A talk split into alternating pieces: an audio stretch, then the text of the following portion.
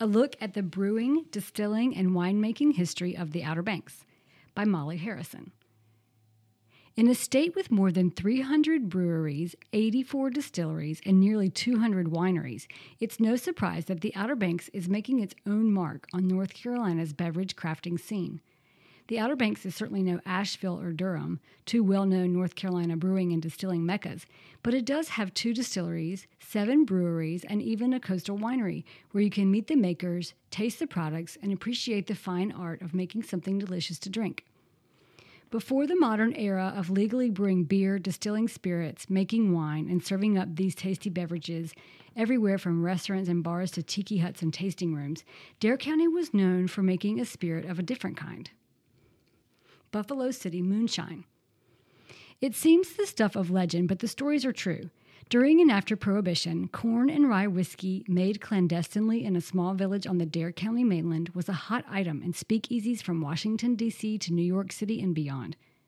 The town of Buffalo City, founded in 1888 by the Eastern Carolina Land and Lumber Company, owned by New York based Buffalo City Mills, housed timber workers on the densely forested Dare County mainland near East Lake.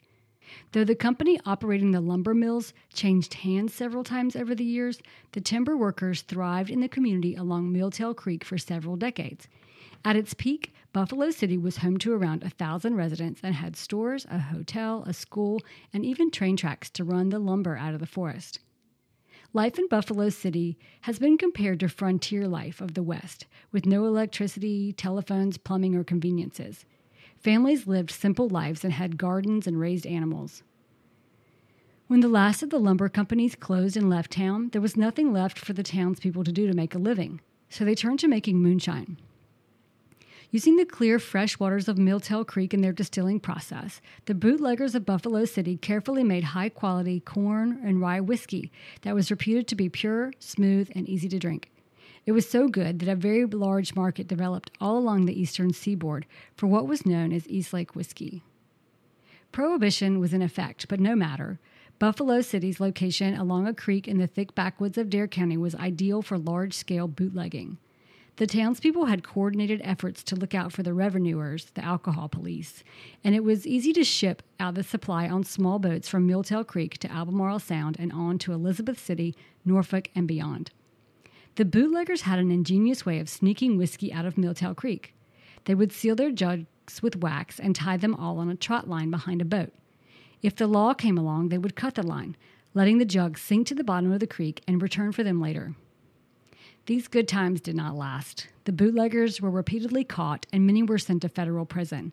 A few continued to make moonshine, but law enforcement got smarter, using airplanes to spy on the residents of Buffalo City. By the last raid in 1941, it was still illegal to make whiskey, though prohibition was over by then. The moonshine business went the way of the timber industry. World War II was coming, and the last of the residents moved away. Buffalo City's wooden buildings have been completely swallowed up by the wildlands of Alligator River National Wildlife Refuge, but the train tracks are still visible in the undergrowth. And for all we know, there could still be a jug of East Lake whiskey resting on the bottom of Milltail Creek. Manteo, home of the first microbrewery in North Carolina. Forty some years later, Bavarian born Uli Bennewitz decided to open a German microbrewery in Manteo. In 1985, he purchased beer making equipment from a German microbrewer and brought it to Manteo, only to discover that it was illegal to open a brew pub to make and sell beer on the premises in North Carolina. So Bennewitz got the law changed. He drafted Senate Bill 1985 596, a law to legalize brewpubs in the state. The law passed, and in 1986 he opened the Weeping Radish Brewery, the first microbrewery and brewpub in the state. Locally made beer served alongside traditional Bavarian food was a huge hit in Manteo. But more importantly, Bennewitz had revolutionized brewing in North Carolina and paved the way for all the state's brew pubs to follow.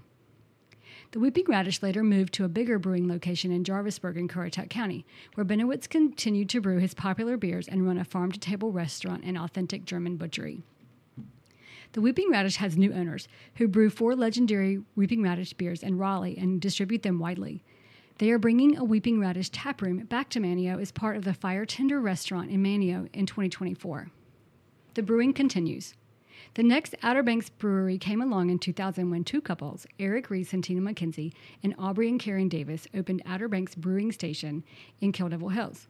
They added a wind turbine to partially power their pub, bringing attention to themselves as the nation's first wind powered brew pub. Over the years, they proved that a brewery could make innovative, quality beer and serve chef driven restaurant meals, not just pub fare, and went on to establish the Outer Banks' most consistent community gathering spot, including a huge family friendly backyard and a thriving live music scene. 23 years after it was established, new owners Keith and Heather Acree and Steve and Deanna Cordia purchased Outer Banks Brewing Station, and they are continuing the traditions with longtime brewer Dave Virgil still at the helm. It's a privilege to be a local brewery on the Outer Banks, Cordia says. It provides a very popular and unique experience that tourists and locals are looking for, and our community is stronger for it. We are very proud of our signature products and our master brewer, David Virgil, for his consistent and ever changing craft beers that have continued to be a draw in Kill Devil Hills. Homebrewer Paul Charron brought another brewery to town in 2016. What started as Full Moon Brewery, a two barrel nano brewery in a 300 square foot pub in Manteo, is now Lost Colony Brewery, a 10,000 square foot 30 barrel facility in Stumpy Point. Lost Colony's award winning British style ales are available on tap at more than 30 locations in the area and at Lost Colony Brewery Waterfront Beer Garden in Nags Head.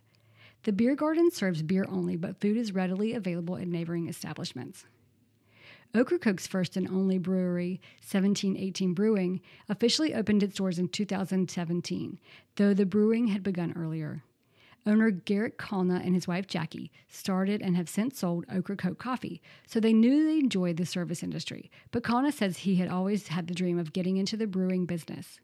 It's so much fun. It's a very creative industry, and we're always innovating and tweaking. It's never routine, he says. Of course, there are logistics issues on Ocracoke that are challenging at times, but that's what makes it worth it. Being able to create your own product and see people enjoy it is so rewarding. To see people genuinely enjoy something you made that really puts a smile on their faces puts a smile on our faces too. Northern Outer Banks Brewing Company was the first brewery to take a chance on Corolla.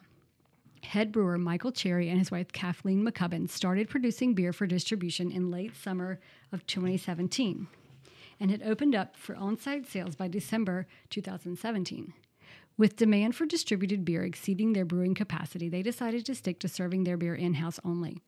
Visitors can enjoy their beers inside the intimate 1,000 square foot brewing facility at a movable bar among the brewing equipment, or outside on the patio, where food is available from the restaurant next door. Swelsa Brewing, named for surfers' anticipation of impending wave days, came along in 2021.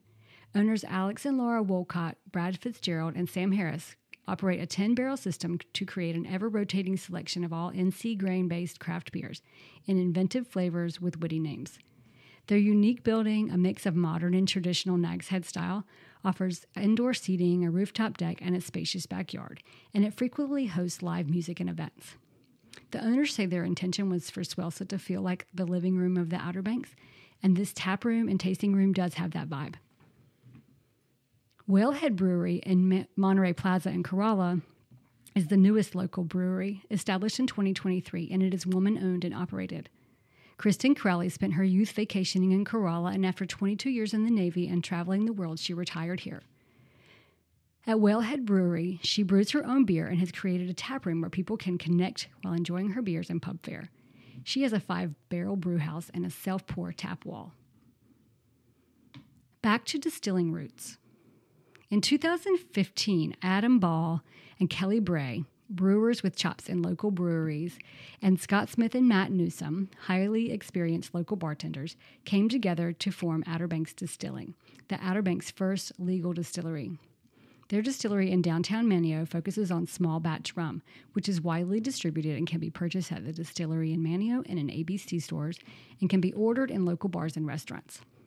Branded as Kill Devil rum, the name harkens back to the Caribbean rum running days of the 1600s, when rum was called rumbullion and Kill Devil. As the rum reached the North American colonies, it is said that pirate plundered rum barrels were hidden in the hills behind what is now Wright Brothers National Memorial, hence the town's name of Kill Devil Hills. You can taste their rums, including their award winning silver rum, gold rum, pecan honey rum and seasonal varieties in their tasting room and enjoy Kill Devil rum cocktails in the Outer Banks Distilling's on site wheelhouse lounge. If you've read this far in the article, you know where the name of Buffalo City Distillery came from.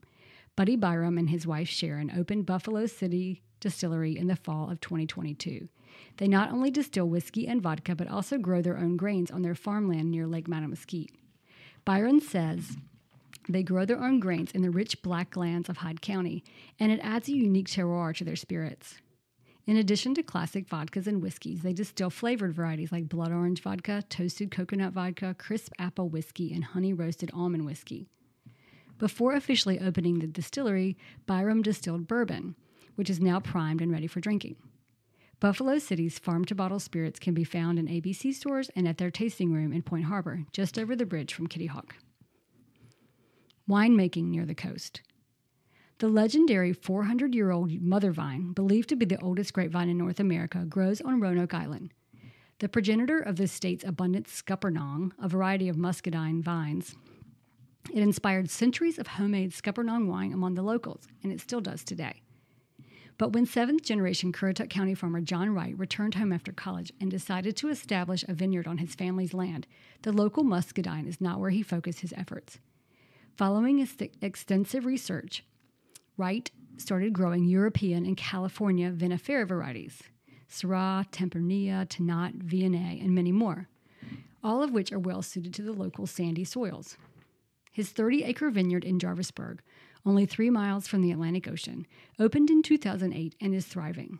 He and his winemakers have won numerous awards for their efforts. In 2011, they opened the Sanctuary Vineyards tasting and events facility on site. They regularly host events that give locals and visitors a chance to enjoy the wines, food, music, and the beautiful vineyard setting. The most rewarding aspect to being a local wine grower is accepting the challenges of each farm season and giving our best effort to grow a product that truly showcases the best of the Outer Banks, Wright says, of the winemaking career he has built with Sanctuary Vineyards. Sanctuary's wines are distributed widely and served in local restaurants. In addition to their tasting room at the winery, their wines can also be tasted and purchased at the Cotton Gin locations in Nags Head, Duck, and Corolla. Whether you're a social sipper who loves the convivial atmosphere of a local watering hole, or a connoisseur who appreciates the fine art of beverage crafting, as you can see, the winemaker, distillers, and brewers of the Outer Banks, from Corolla and the Currituck mainland all the way down to Ocracoke, have created a veritable drinking scene, with tons of support from local bars, tap houses, restaurants, and event planners. Kalna of 1718 Brewery says he appreciates that all the Outer Banks brewers and distillers and the winemaker challenge each other to be better and reach across the table to help support each other. That's the wonderful thing about this area, he says.